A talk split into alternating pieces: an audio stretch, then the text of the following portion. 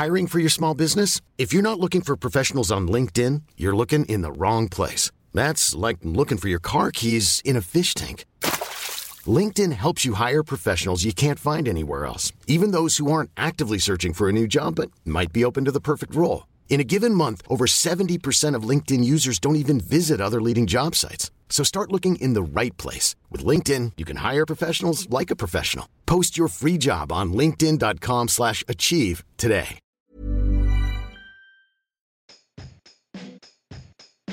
You're listening to Scaffold, a podcast featuring interviews with architects, artists, and designers. I'm your host, Matthew Blunderfield.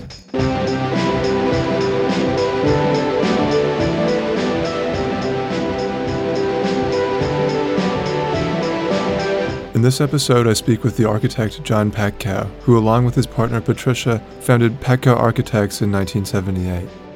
Based in Vancouver, the practice has become celebrated for its regionally influenced work and built projects across Canada, from the Seabird Island School in British Columbia to Montreal's Grande Bibliothèque. If their early work was guided by forces of climate, topography, and local culture, their current projects are defined as much by an interest in inherent material properties and their potential to generate new forms. I met John in early January at his office in Vancouver, where we talked about, among other things, his attraction to architects whose work differs from his own, and his and Patricia's curiosity and openness to new approaches to design. We also talked about Patkau Architects' identity as a Canadian practice and how they negotiate both Indigenous and colonial histories in the making of their work. And now, here's the interview. I hope you enjoy it.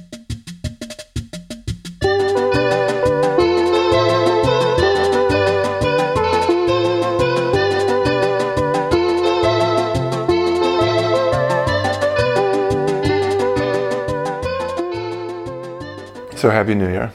Same to you. Before we started recording, you were saying in the past you kind of resented breaks in a way. Yeah, exactly. Because it was uh, enforced downtime that I, I was frustrated by the sort of lack of infrastructure. Because the way I work now, it's changed over the decades. It used to be when we were drawing, and this practice has, has uh, been around for quite a while. We long before there were computers.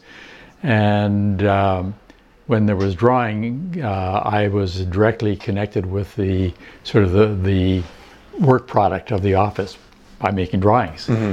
But I haven't continued to develop my drawing skills in digital form. And so now I'm removed from the actual uh, document that we produce. Uh, and so I'm dependent upon Uh, uh, sort of an infrastructure to do my work. Mm. and even now that we use the computer to deal with geometry, uh, just uh, drafting on your uh, on your board is is incapable of, of dealing with some of the geometric configurations that we're now working with. Uh-huh. And so again, I am dependent upon infrastructure. Uh, and so if the infrastructure shuts down, uh, I, I can think about stuff, but I can't do much stuff. And I don't get the kind of feedback that I need. Uh, so uh, the world has changed because of my failure, I guess, to become to stay sort of up to date with uh, with documentation technology. Mm. It's an interesting conundrum mm-hmm. where through time, the architect gains experience and knowledge and expertise, but at the same time, um, the modes of production outpace. Yes, absolutely. And and so what you're describing is a kind of obstacle almost. It is an obstacle, but it's also, um, I think, a very positive thing because it forces you to take a step back, in a sense, to focus on the big picture, uh, not allow yourself to sort of, or you, it's not that you you're not can't allow yourself. You simply are incapable of uh, focusing on uh, the minutiae because it's they're out of your grasp. And so this has forced me to make space for others, mm. for one thing. Mm. So the office is larger than it was because we have this, because I need this infrastructure to do uh, what I want to do, uh, but it's given others an opportunity to to enter into the discussion and the development of projects in a positive way. Uh, so it's been, I think, a very good thing. It's expanded our our reach and capacity. It's increased the uh, brain power that uh, the office uh, has available. Uh, and uh, it's bringing in uh, subsequent generations in a way that um, is very important because there's an inverse relationship to technology and age. And so, uh, sometime in some of the things we do, uh, the the most junior people, junior in quotation marks, of the office are essential because of the digital skills that they have uh, that the more s- senior people, in quotation marks, don't have. Uh, and so there is a real interesting flip in terms of uh, where the skills lie and which skills lie where and how uh, the layers of experience within the office interact. Mm. it's uh, it's very dynamic and it, there is a, a essential place for everybody as opposed to in the old days where it used to be where the junior people were more simply instrumental uh, in, in, exercising the uh, uh, instructions of the more senior people. It seems like this office has really embraced that transition into digital practice. Um, and this was a kind of hinge that I wanted to touch on. I thought it would come across I thought it would emerge later in the conversation, but we're here now, so we yeah. might as well yeah, well, talk we, about it. We certainly have. I mean, I still draw, and Pat and I both uh, have drafting boards, and we uh, we draw, and uh, uh we uh, tend to use drawing in two ways. One, to facilitate our thinking at the outset of a project, to sort of begin to understand what the project is and what the potential is, uh, and then subsequently to uh, uh, elaborate uh, where speech is inadequate. So, sketching uh, to facilitate a discussion with others who are actually developing digital uh, documents. Uh, we still use physical models, um, especially in certain aspects of our work, which is actually one to one scale uh, manipulation of materials, mm-hmm. Uh, uh, which is part of a research initiative which we have within the office, which is developed in a variety of ways, including furniture now, mm. which is again done physically mm-hmm. rather than through a digital media.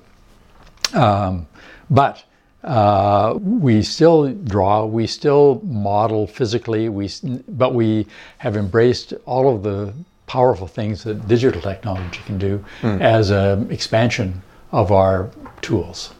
I want to try now and kind of chart a trajectory backwards. Okay. We're going to start, I think we're going to dwell a little more in this question of digital practice. Mm. But what it calls to mind for me is this desire that I think a lot of contemporary architects and designers have now to embrace inherent material properties. Yes. Um, but in order to do that, there is this um, digital kind of intermediary, mm-hmm. uh, especially at larger scales, to achieve yes. a kind of uh, representation of the inherent physical properties of a material. Mm-hmm. And so when I said obstacle earlier, that's kind of what I was thinking. Mm-hmm. So I just want to kind of plant that seed for a okay. second.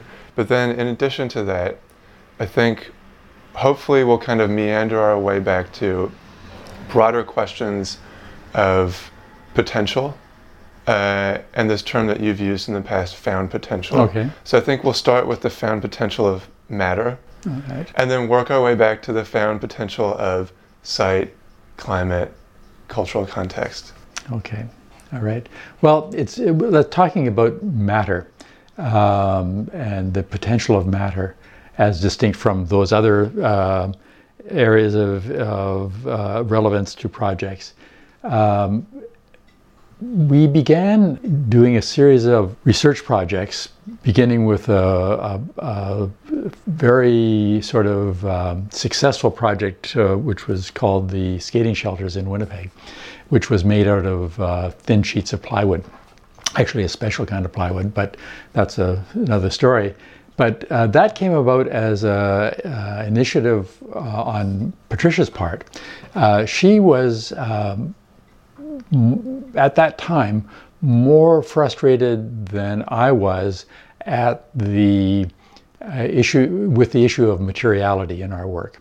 Uh, and she uh, spoke to the need to uh, address materials as a potential, as opposed to the conventional architectural method, which uses materials uh, with in a different way, where you design something and then you, I guess, you think about sort of the technologies that are most appropriate for that particular project, and you fill that in, and then but the, everything takes on the configuration that's determined prior to the initiation of an, of an interest in materials. And she wanted to, uh, to reverse that. Mm-hmm. And so that the, the skating shelter project was the beginning of that. And we uh, then did a series of projects at that scale. I just want to, I'm just curious, I want to jump in and ask yeah. what kind of instigated that desire to reverse this process, beginning not with form, but with material? Yeah, that's a question that she'd probably be better answering okay. than I would, but I will speculate um, that uh, she was um, more sensitive, perhaps, than I was to the pitfall of architectural projects to um, have um, a, a generic character as a function of the use of materials in a generic way and she, I think she was more sensitive to that than I was, uh, and uh, pointed that out. And uh, but once she'd done that, I was I was on the case, and certainly joined her in that in that interest. Uh, and so we did begin a series of these things, of studies of of really the direct manipulation of materials. What also uh, informed um, this initiative was a frustration on my part.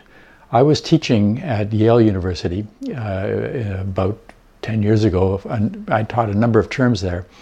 And so I was dealing with students who were very bright, who were very technologically uh, uh, skillful, uh, and I was witnessing uh, other studios in the school which focused on digital technology in itself, as opposed to uh, architecture or materials. And uh, I sat in on some of the re- project reviews, and I was constantly frustrated because when you would ask, What is it made of? What is your project made of? How do you construct it? Uh, the, the, answer was typically, uh, I don't know. Uh, we don't know what these things, these forms are. We don't know how they would be made. They're digital forms, which somebody else will figure out how to make. And I thought, wow, that's really interesting. That's a uh, that's um, again, it's a part of the problem of architecture uh, moving too far away from making uh, and the loss of control, which you inevitably get uh, because of that, and the loss of connection to the made thing. And so um, I was using these material investigations that we were Uh, uh, uh, looking at to think about that issue. And I came to the conclusion that uh, we needed a mechanism where we could construct any forms, as sophisticated and complex geometric forms as you see emerging from digital technology, but as a method of building, where they were informed by how you would make this thing. And that's where the um, transition from uh, smaller scale direct material uh, manipulation to larger scale, what we call um, a, a, transition from morphological uh, studies to relational studies. Mm. And so the relational investigations had to do with how you put materials in relationship to one another to construct complex geometries uh, and um, without, um, uh, with, with, I should say, not without, uh, but maintaining the material as the unit of construction, as opposed to an imaginary or unknown material. And, uh, and so that uh, led to uh, uh, investigation into ruled line uh, forms uh, and the uh, ability to use conventional uh, uh, materials like a 2x4 uh, to construct a very complex form simply by adjusting the relative position of each adjacent 2x4.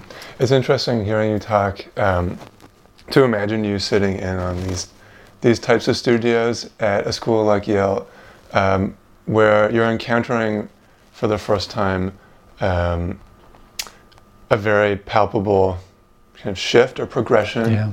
in the discipline, and what what surprises me is your response to it, because I know a lot of architects who, um, you know, are well established and well rooted in their approach to design, who would encounter that kind of situation, say, for example, a parametric design studio, Yep.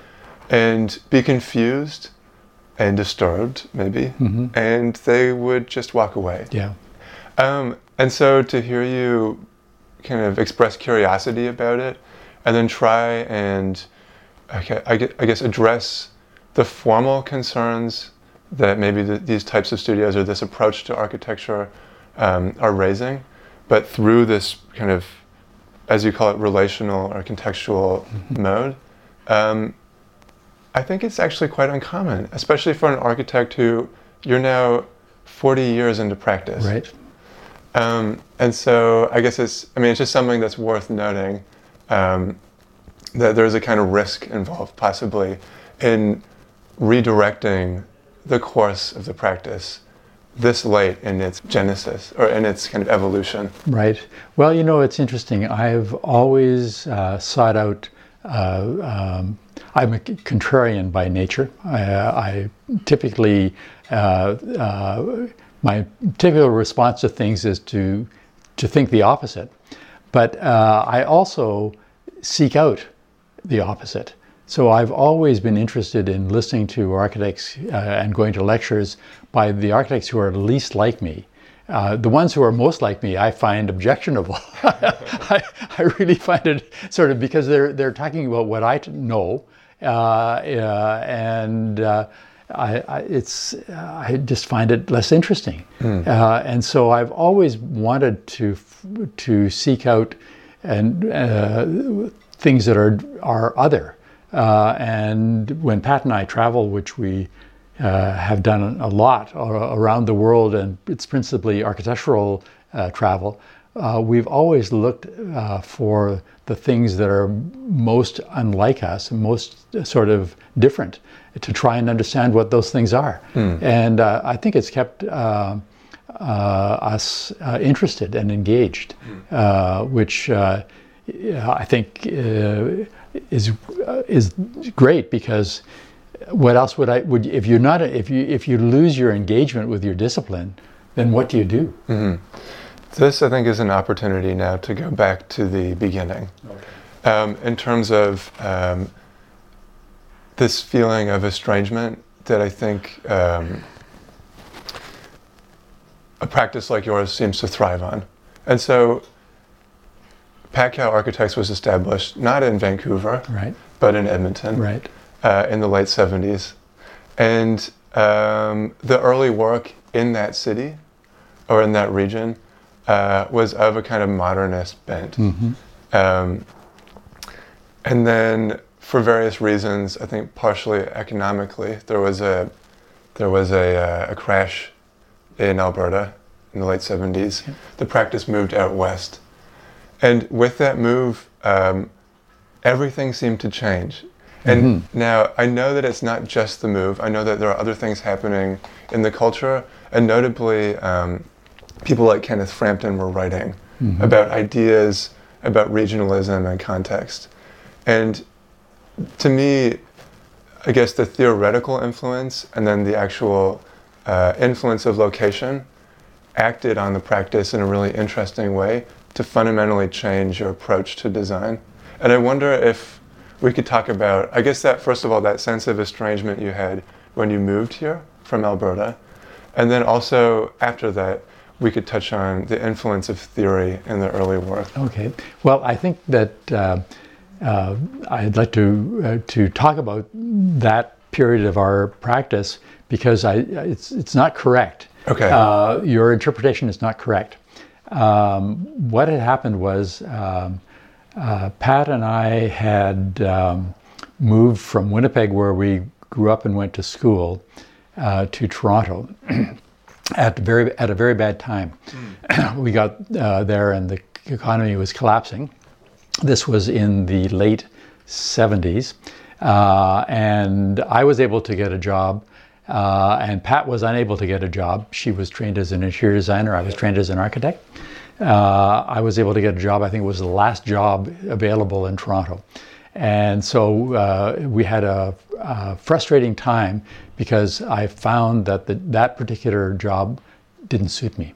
Uh, I didn't um, uh, support. Uh, the, it was a very good office and very highly respected office, but I didn't, when I found myself in that office, I didn't support the principles behind the work.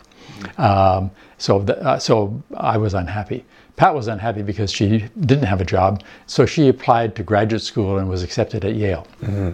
Uh, so at that point, uh, I quit my job, uh, and there was no other work in Toronto.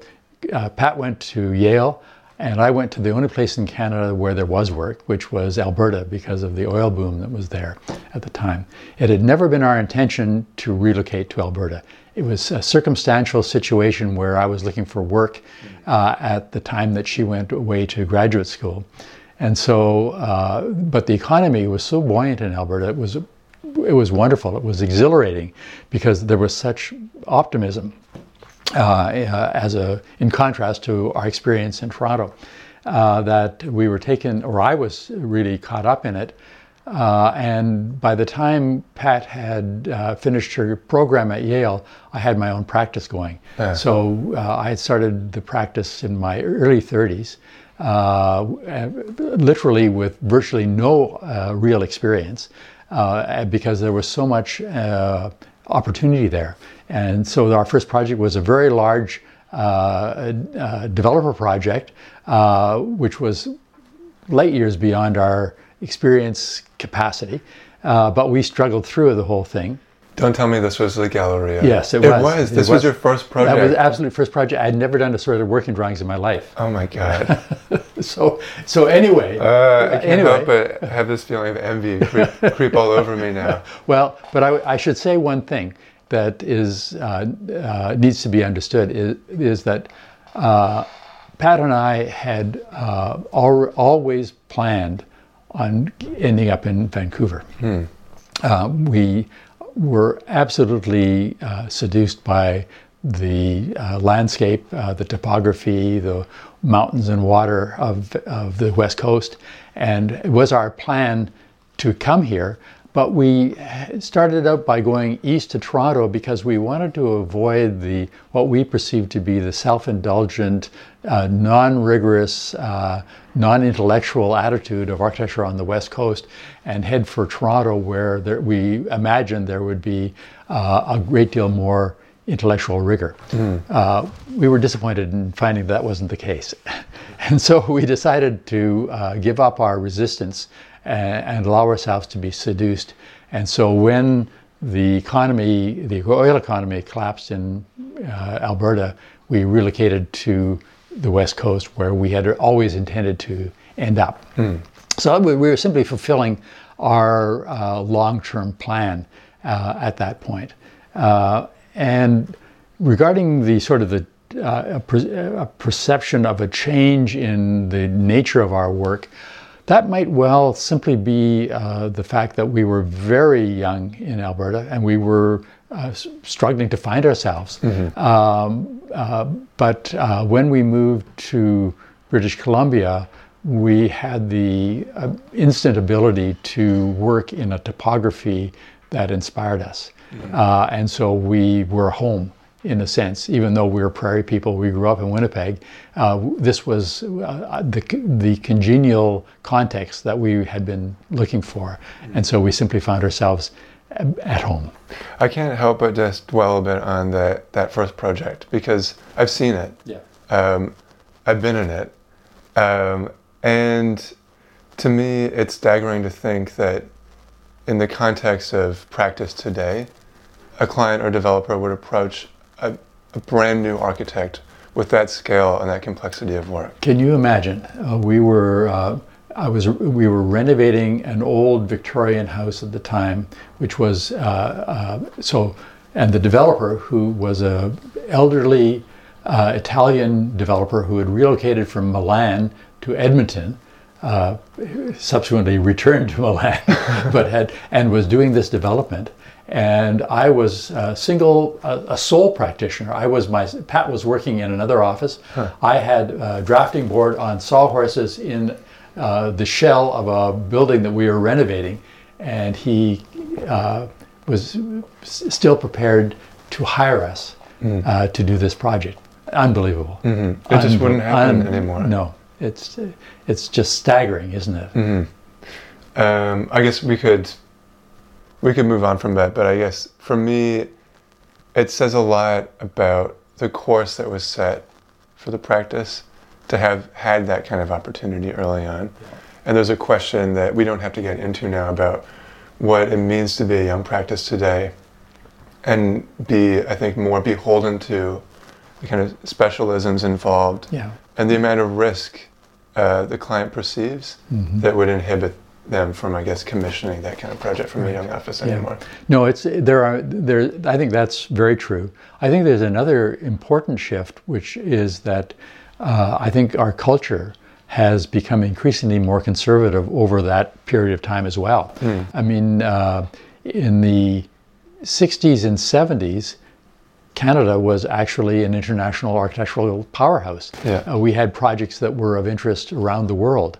uh, a, a, number of them. There was a, a, a huge sort of uh, powerful wave of innovation in Canadian architecture in the late 60s and early 70s, uh, which uh, uh, has has gone.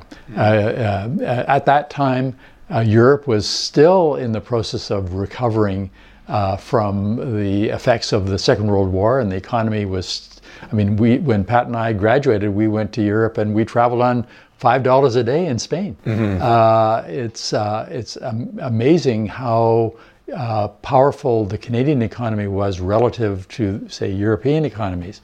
Well, that has reversed, uh-huh. and now uh, you find you see innovation. Uh, in uh, European countries, and that's been the case for the last 30 or more years much more innovation and, and ambition than you find in North America. I, I think that um, there has been both a, uh, a shift to uh, a more conservative, uh, risk averse uh, sort of culture, uh, and uh, in North America, a diminishment of architectural ambition. Mm. I don't see a lot of, of leading edge work occurring in North America. Mm. Um, just as a side note, I think it might be interesting for listeners to hear uh, a bit about these kind of early powerhouses in, oh, can, yeah. in, Canadian architecture or in North American architecture. In your eyes, like, are there a few uh, names we could kind of list just for absolutely? So, so uh, there was John Andrews in Toronto who designed Scarborough College, which was one of the er, one of the early brutalist megastructures. It was a phenomenal uh, project, uh, and he went on to design the uh, GSD in Harvard, and subsequently returned to Australia. Uh, there in Montreal, there were a number of, of uh, very innovative firms, including a, a firm called ARCOP, which is an acronym uh, Affleck, uh, et cetera, et cetera, partners who did uh, Place Bonaventure, and uh, and there was Expo 67 in Montreal, which had some fantastic projects in it, including Habitat, Moshe Safdie's best project ever. Mm-hmm. Uh, there was the German Pavilion, which is an astounding was an astounding project, which uh, was the test case for the ultimately the Munich Olympics. Mm. Um, there was the Bucky Fuller geodesic dome all manner of, of uh, innovative uh, construction in Montreal for the 67 World Fair. Uh, there were other projects in Toronto, uh, such as uh, Ontario Place and McMaster University in Hamilton and the CN Tower in Toronto, which was the still the tallest structure in the world until the uh, Burj in, in Dubai. And then on the West Coast, there was a whole uh, school of um, uh, small scale uh, projects by a variety of architects, beautiful West Coast houses, but there was also uh, Simon Fraser University by Erickson Massey. so the, Canada was just going nuts mm. and doing some of the best work in the world at the time. I want to add one more to the list. Doug, yeah. Douglas Cardinal. Uh-huh. okay. Well, that's interesting. A personal favorite, but uh, that's very interesting. You know, um, uh, because uh, I was in Edmonton for, for, a number of years, and Pat and I were there. Uh, Douglas Cardinal was there as well, mm. and. Um, and I, I was frustrated by Douglas Cardinal. Hmm. I certainly think that the St. Mary's Church that he did in Red Deer is a fantastic project. It yeah. was it's a it's a really brilliant project and is again like Safdie his first project I still think is his mm. best project. Mm. Um, after that, the work became uh, less uh, three-dimensional, less volumetric, and more a planimetric curvilinear uh, strategy, which was simply extruded. Mm. And I, I found that um, uh, less compelling. Mm. And I also was frustrated by the fact that people generally by and this is but it took it took me a long time to understand the virtue but people generally said to me well Douglas Cardinal is an artist he's not just an architect because he uses curves and I thought well, how how low level you know how uh, simplistic simply because he has curves in plan how is that more artistic than uh, a rectilinear architecture. But that was the general perception. And it, it's it taken me uh, decades to uh, take uh, that advice. And we began to explore curvilinear geometries in three dimensions as part of our material operations work. Mm-hmm. And it was astounding the uh, general reaction we've received to that body of work. Mm-hmm. Um, the skating shelters was a global sensation. Yeah, this is interesting. Rei Kawakubo, who founded Comme des Garçons, right. Uh, approached you after seeing those ski uh, skating shelters. Exactly. Wanting them to become stainless steel change rooms for right. her store in Tokyo. Exactly. Exactly. uh, and and it's it's it's. It, it's and that has sort of carried on and and certainly um, we have the largest version of those uh, geometries that we've done, which is the Temple of Light in Kootenay Bay uh, in southeastern British Columbia, has also been uh, very popular among a broad audience by virtue of its geometry. Mm. Uh, and now uh, that whole line of sort of investigation is being sort of reimagined uh, as uh, furniture, which we're currently currently developing with a, a, a very uh, good quality manufacturer based in Toronto, uh, Nienkamper, mm. Uh, and uh, so those material operations are now taking the taking the form of of chairs of various configurations, and they're all based on the manipulation of steel or wood uh, which results in a deformation in the material to create a form, mm. which is the furniture. Uh, so uh, we're explore- we're finding our way into um, a variety of new areas as a consequence of that investigation. It's interesting too that you're kind of entering a different culture of architecture that is more, um, I want to say, relaxed. And when you say popular, yeah. Um, there is a kind of broad appeal to these types of forms. Mm-hmm. Um, there's a seductiveness to the image of these forms that um, they do well.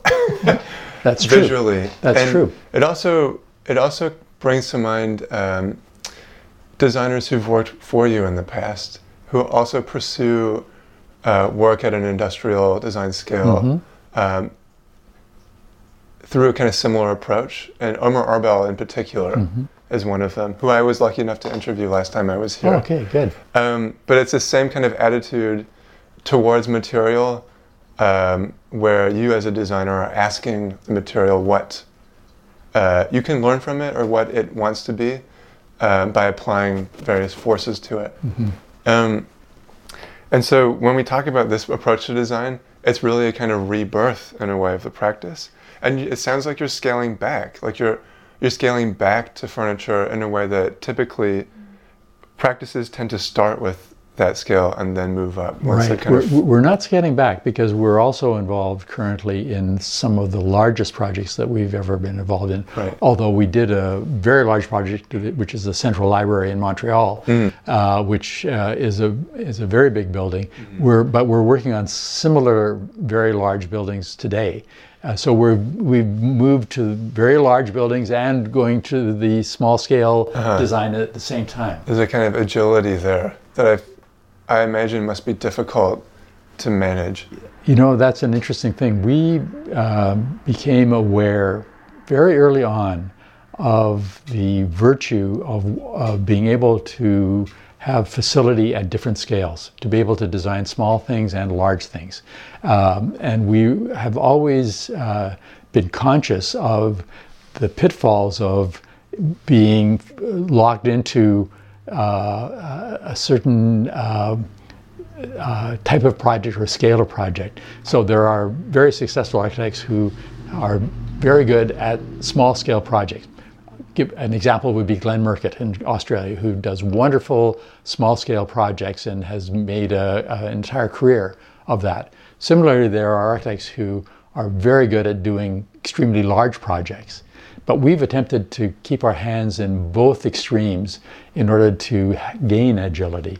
And I think that it does allow you to transfer this, this sort of the skills, sensitivities, sensibilities that uh, accrue as a consequence of working in those two different extremes.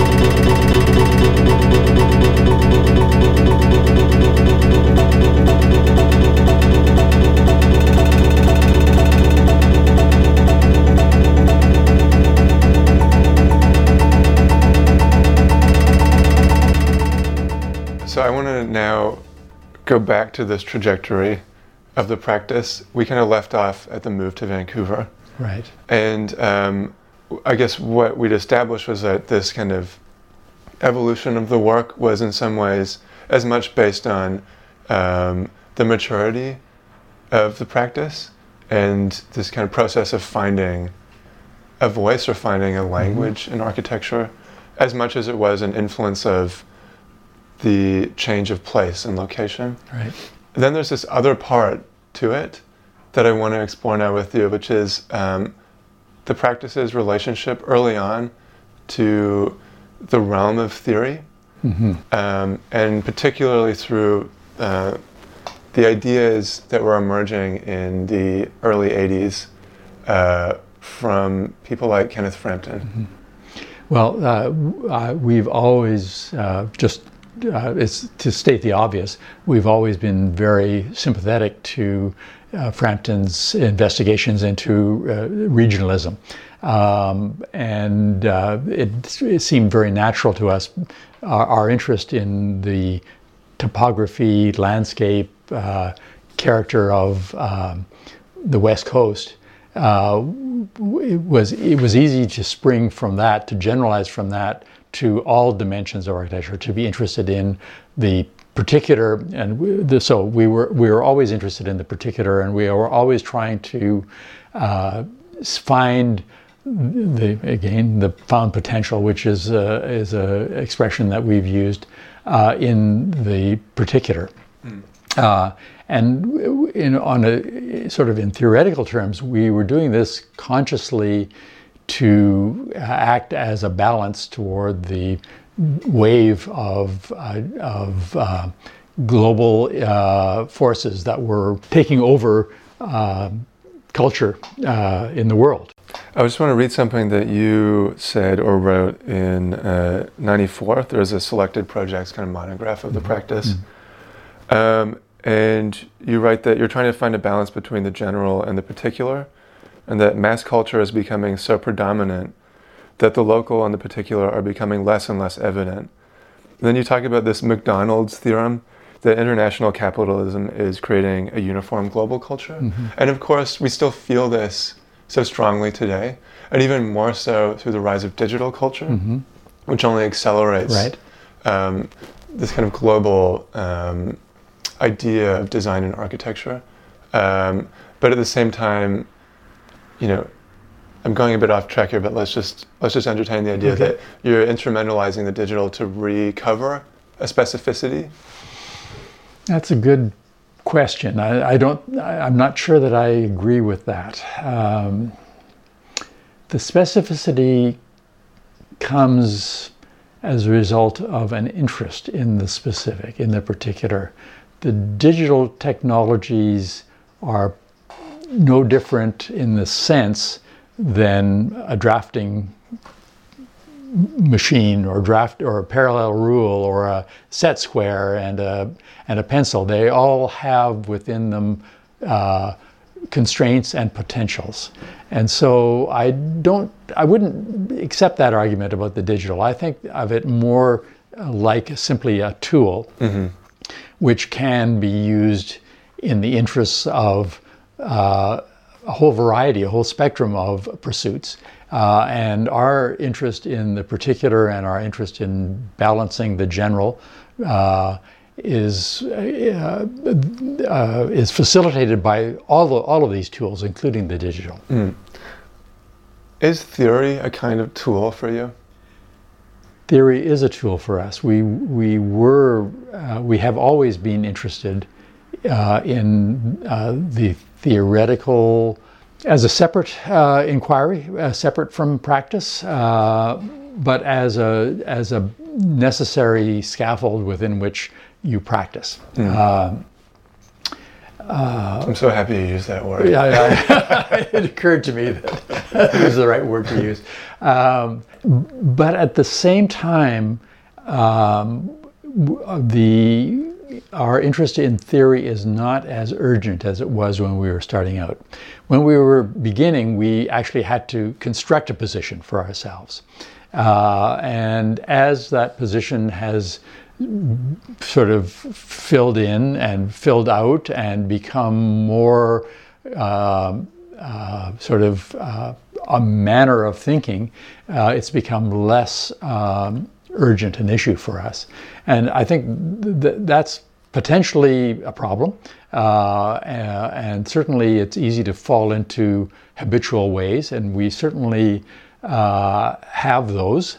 Uh, at the same time, we do attempt, as we've discussed earlier in this discussion, uh, an interest to always find the other, uh, to always uh, try and expose ourselves to uh, different approaches and, and different results. And to take them seriously and to try and take what we can from them. Uh, certainly, there, I would say there is virtually no architect who has done, who's worked diligently at their craft, uh, uh, regardless of their uh, point of view, that we don't find uh, uh, has value for us. Uh, and so it's, we continue to be quite omnivorous in terms of our architectural consumption. and that has kept the world of architecture interesting and lively for us. I think we could end there, but I do have one more question. Okay. And it has to do with the identity of the practice. Mm-hmm. Um, and specifically the kind of national identity. Mm-hmm. You were talking earlier about the kind of leveling out of, of the caliber of Canadian or to a certain extent North American yeah. architecture. Uh, and yet, uh, Patkau Architects is kind of upheld as a, as a kind of high watermark of Canadian architecture. Mm-hmm. And I guess there's a question about like the national identity of the practice. And before we go there, um, again, early on, a critic, Beni Esed, Yeah. Um, who wrote this introduction to this early monograph on the practice, was um, trying to tease out what he called a Canadian duality uh, between, on the one hand, elemental Aboriginal culture, and on the other hand, this kind of urbane European heritage that we have as colonial subjects. Right. And so, I guess what I want to talk about is Canadianness Mm-hmm. and the tension that uh, is felt um, in a kind of post-colonial context. Right. It's a broad question. Well, it's a broad question. It's uh, so um, a couple of things. Our interest and our sort of Canadianness is, in some ways, simply a reflection of the fact that we practice in Canada, uh, by and large. Uh, although we have done quite a number of projects in the U.S. Uh, and we've had been very unsuccessful at getting at actually accomplishing them. We've won a, quite a number of, of competitions, which have never uh, been constructed. Uh, beginning with a large project in Texas, The Nursing Biomedical the nursing and, nursing and biomedical sciences building. We won uh, some a housing project at the University of Pennsylvania. We won the uh, competition for cottages at Falling Water. Yes. Uh, we've uh, we've done quite a bit of work in the U.S. and and worked on projects there for extended periods of time, which never got built. Uh, and one of the things that we have found is that the competitions we won in Canada have almost all been built. And uh, uh, I, I, I actually think that in that regard, that's, uh, I would say that the US by and large is more conservative than Canada is. And those projects, which were ambitious projects, ultimately didn't happen because they were pushing too hard. Uh, whereas the similar projects that we have won in Canada actually have been constructed. So that's, uh, I think, uh, my experience, uh, which would suggest that Canada is actually a more uh, fertile ground, uh, I guess you might say, proportionally uh, to the US. Obviously, there are some remarkable architectural practices and uh, projects uh, in the US. But if you think about the fact that the US is 10 times the size of Canada, I wouldn't suggest that there are 10 times more uh, uh, interesting things happening there than there are in Canada. So, uh, returning to the question of Canadianness, uh, we have, though, won projects all across the country in competition. So, library in Montreal, an art museum in Waterloo, Ontario, a sports facility in Toronto, uh, art museum in Thunder Bay, a library in Winnipeg, uh, et cetera, et. And so we have uh, developed a national practice as a consequence of winning competitions, uh, which was uh, the way in which our practice has grown and survived uh, until I would say relatively recently, where we are now beginning to actually, after being in Vancouver for 35 years, uh, have a practice, a local practice, which is actually self sustaining. Until very recently, we could never have survived on uh, work in, uh, in the West Coast. Uh, it- we were absolutely dependent on work in other parts of Canada simply to survive of course, the consequence is we practiced from almost across the entire country in all of the uh, major cities in Canada. Uh, and uh, in that sense, uh, are one of the more, even though we're a relatively small practice, are one of the more national practices. Uh, and we've, and as a consequence as well, we've partnered with local firms because that's how those competitions are actually achieved, uh, and developed relationships that are across the country.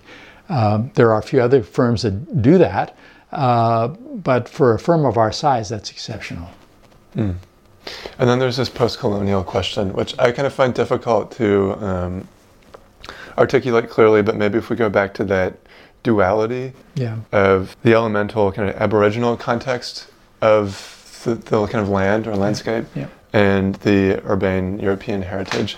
Like, do you feel there's one specific project that might, might help guide us through this last question, which is the Seabird Island Mm-hmm. School, Yep. uh, which was completed in 1988 and became a kind of hallmark for the practice during that era. Designed in part in collaboration with an Aboriginal community in response to a colonial past of um, residential schools.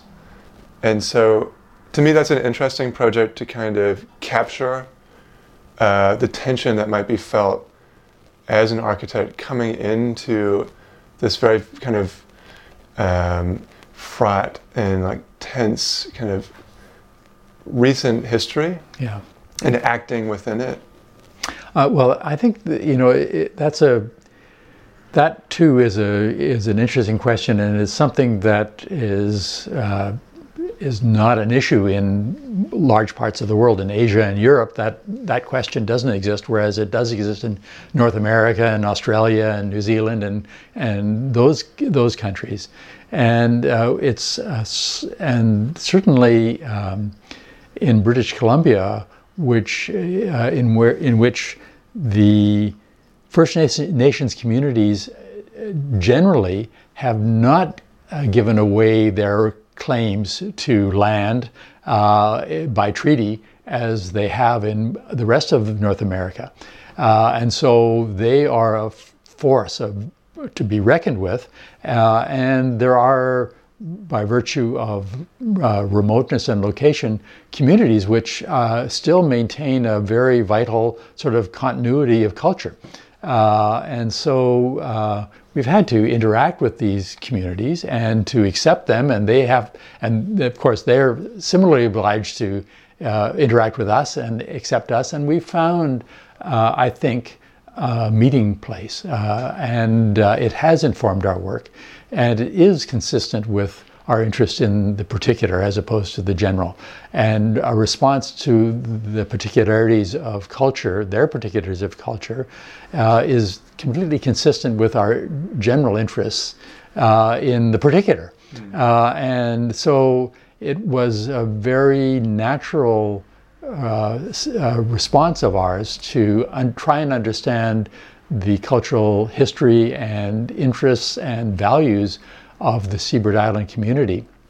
And, uh, it, and we discovered that through interaction with them, and we uh, attempted to develop a project which reflected their cultural values and uh, and in a sense forms without being literal and without being patronizing because there is there is the real trap of falling into cliche and a patronizing uh, representation of uh, their culture as a colonial architect.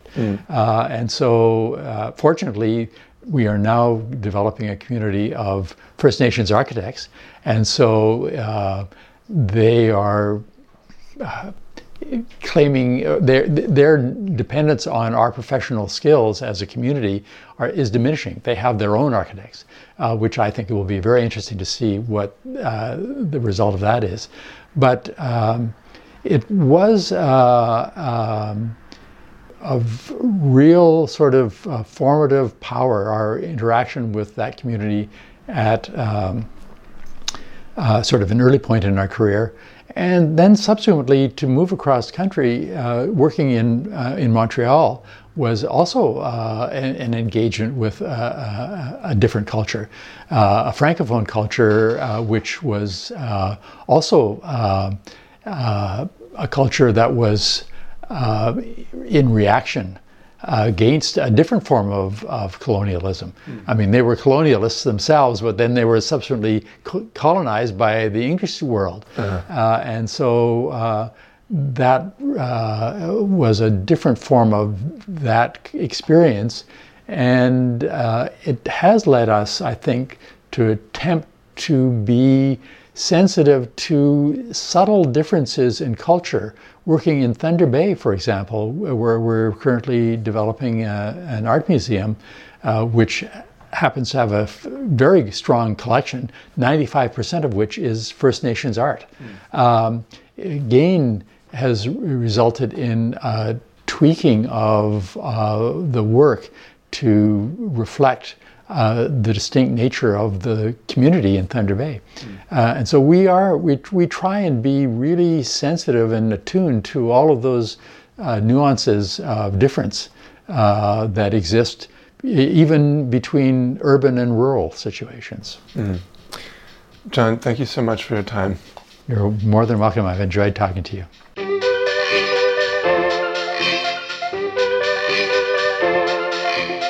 You've been listening to Scaffold. I'm Matthew Blunderfield and I produce the show. The theme music is composed and performed by Andrew Rayworth of the band Stanley Park, with additional music this week by Caribou. Subscribe to Scaffold on iTunes or wherever you get your podcasts, and follow the show on Twitter and Instagram at scaffold underscore podcast. Thank you to John Patkau and to the Architecture Foundation for supporting the show. Thanks as always to Scandalin, and thanks to you for listening. I'll see you again in two weeks.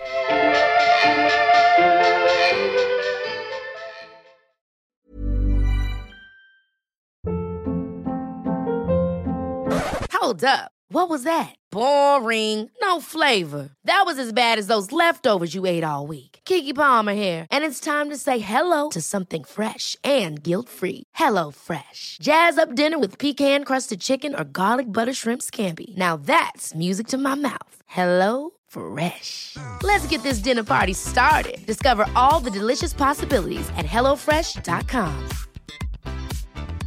Want to get a chiseled look in the jawline? Sculpt and shape your jawline with added volume from Juvederm Volux XC. Juvederm Volux XC is an injectable gel specifically designed to be robust enough to improve moderate to severe loss of jawline definition. And it is the first and only hyaluronic acid filler approved for the jawline. Add volume to your jawline for a chiseled look with Juvederm Volux XC. For important safety information and to find a licensed specialist, visit juvederm.com that's J U V E D E R M.com. Not for people with severe allergic reactions, allergies to lidocaine, or the proteins used in Juvederm. Common side effects include injection site redness, swelling, pain, tenderness, firmness, lumps, bumps, bruising, discoloration, or itching. There's a risk of unintentional injection into a blood vessel, which can cause vision abnormalities, blindness, stroke, temporary scabs, or scarring. Talk to a licensed specialist to find out if it's right for you. Visit juvederm.com. That's J U V E D E R M.com. Even when we're on a budget, we still deserve nice things. Quince is a place to scoop up stunning high end goods for 50 to 80% less than similar brands. They have buttery soft cashmere sweaters starting at $50, luxurious Italian leather bags, and so much more. Plus, Quince only works with factories that use safe, ethical, and responsible manufacturing. Get the high-end goods you'll love without the high price tag with Quince. Go to quince.com/style for free shipping and 365-day returns.